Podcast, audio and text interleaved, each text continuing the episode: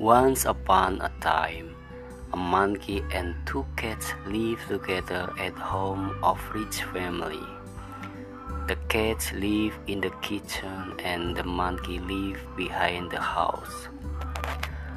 One day, the cats felt hungry and went to dining room, and then they took the cheese quickly. They divided the cheese in half, but one piece was bigger than the other one, and each cat wanted to have the bigger one. And the two cats began to quarrel. Finally, they asked the monkey to be a judge.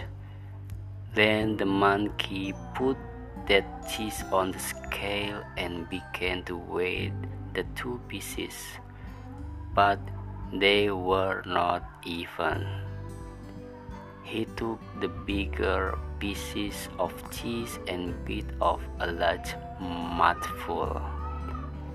Now the cheese could be smaller and smaller.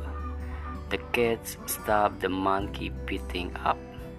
Then he put the two small pieces of cheese into his mouth and start back to his place behind the house.